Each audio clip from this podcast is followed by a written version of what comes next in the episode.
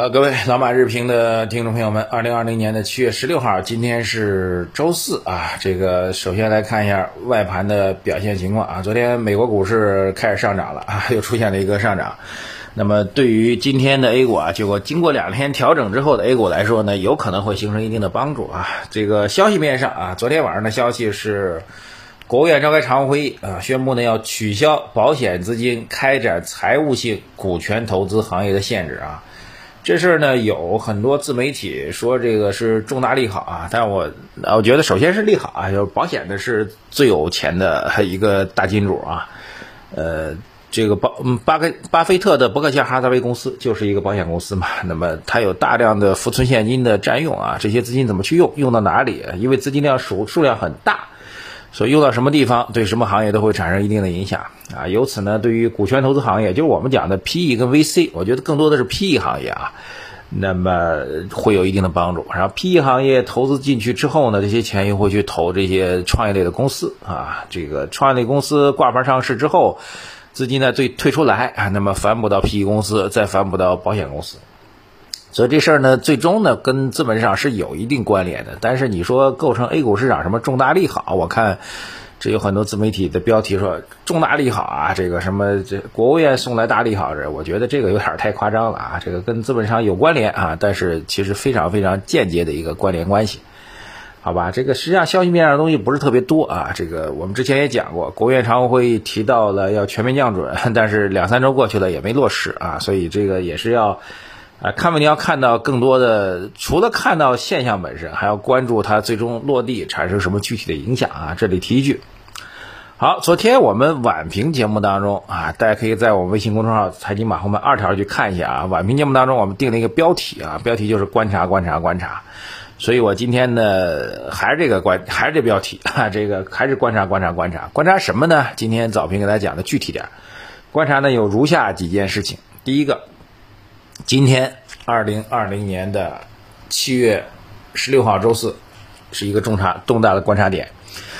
光今天呢，就有两件事情观察。观察一就是呃，这个我们的二季度的宏观经济数据终于要闪亮登场了啊！这个说闪亮登场一点都不为过啊，因为就在两个多月前，那个时候我跟很多经济学家在聊的时候，我说你们估计二季度怎么样呢？这个基本上都是大脑袋摇来摇去啊，这个。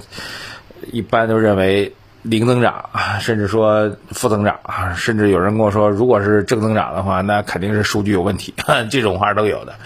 但到今天呢，市场比较一致的预期正增长，而且是不小幅度的正增长啊。目前市场预估的正增长的中位数是在百分之二点五，但这两天实际的预测呢，基本上都已经到了百分之三了啊。所以实际上过去两三个月时间当中，对于二季度的 GDP 数据产生了一个非常明显的一个。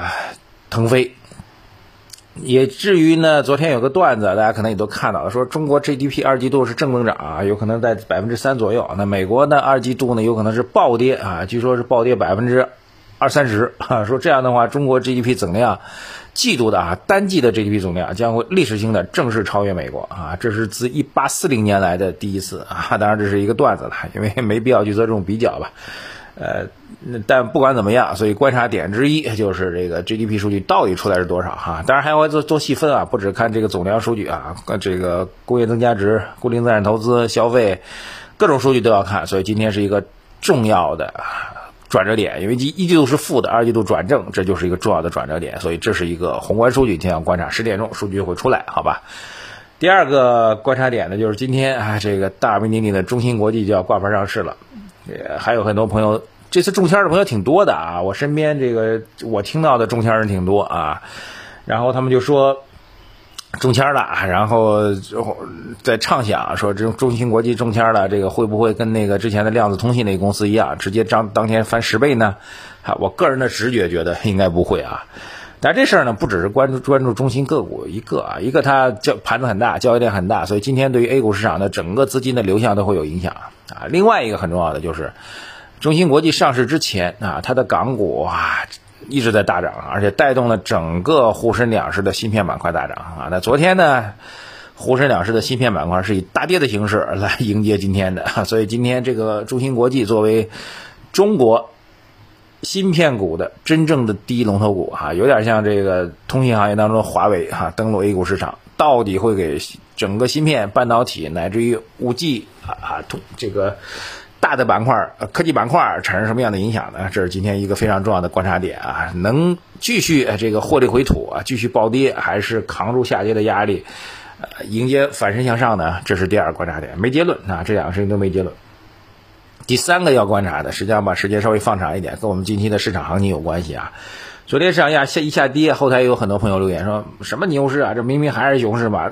牛市怎么能跌呢？啊，这个首先我们要澄清一下，牛市出现单日的短幅暴跌，这就是牛市的特征啊。再次强调一下啊，凡是后台抱怨说怎么牛市还下跌呢？这完全都不懂牛市啊。牛市反而会出现非常剧烈的单日的或者短暂的这个剧烈震荡。跌幅之大，吓得基本上能把人吓死。哈哈，单日跌幅超过百分之五、百分之六，大盘我指的是啊，百分之七的都比比皆是，一定要思想准备，好吧？这是昨天的下跌，跟是不是牛市没有任何任何关系。关键是什么呢？观察点三啊，再强调一下，未来一周啊，就如果是牛市的话，那经过震荡之后，应该是要反身向上的，这是一个重要的表现方式。呃，反身向上，我们给它一周的时间。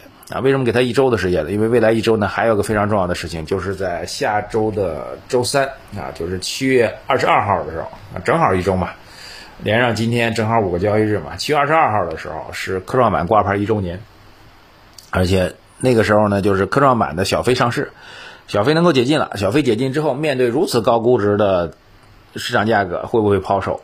啊，这会给市场带来什么样的影响？而且七月二十二号呢，是我们上证综指正式要进行调整优化。科创板指数正式推出的日子，所以未来一周的时间，正好一周的时间，其实是对大盘在制度交易层面、交易制度层面啊，上证综指要调整的，这当然是交易制度方面重大变革的时间点啊，又叠加上这个 A 股经过这一轮快速上涨之后。到底是不是牛市？牛市的成色到底有多少？试金石的一个重要的时间节点很清楚，就是未来一周啊。未来一周如果整个趋势彻底破掉啊，啊，特别是人气啊，这个彻底破掉的话，那可能牛市就要遇到挑战了。我们先把这个丑话说到前面。但另一方面呢，我觉得大概率事件是调整之后还能够继续反身向上啊，这个我们是共同期待。如果是后者的话，那就确定牛市的成色是非常非常十足的。也就一周时间啊，所以稍安勿躁，没关系的，各位啊，反正你手头仓位还都是赚钱的，哈，跟着我们操作肯定都是赚钱的，顶多就是少赚一点吧。这个还是要值得庆幸啊，多感恩啊，这在投资本上投资当中一定是多感恩的。有盈利，盈利还挺丰厚啊。那么首先满怀一个感恩的心，不要随意的去抱怨，少赚一点没有什么太多关系。说句实在话，这个世界上的钱并不是每一分钱你都要赚的，这我才我这我觉得才是要提醒给我们，坚持我们自己的基本投资逻辑，在我们能力圈当中去布局，能赚多少赚多少，赚不了多少也没关系。我觉得按照我们投资逻辑，几乎放在中长期不大会亏钱，这是很重要的。有赚钱多感恩。不要把每一份要赚的钱都必须要放在自己腰包里，少赚的就抱怨。我觉得这其实是一个很大的投资心态当中的问题，不是所有钱都要赚的，好吧？今天的节目没有结论啊，因为有三个大的事情需要观察。再重复一下，二季度的宏观经济究竟如何啊？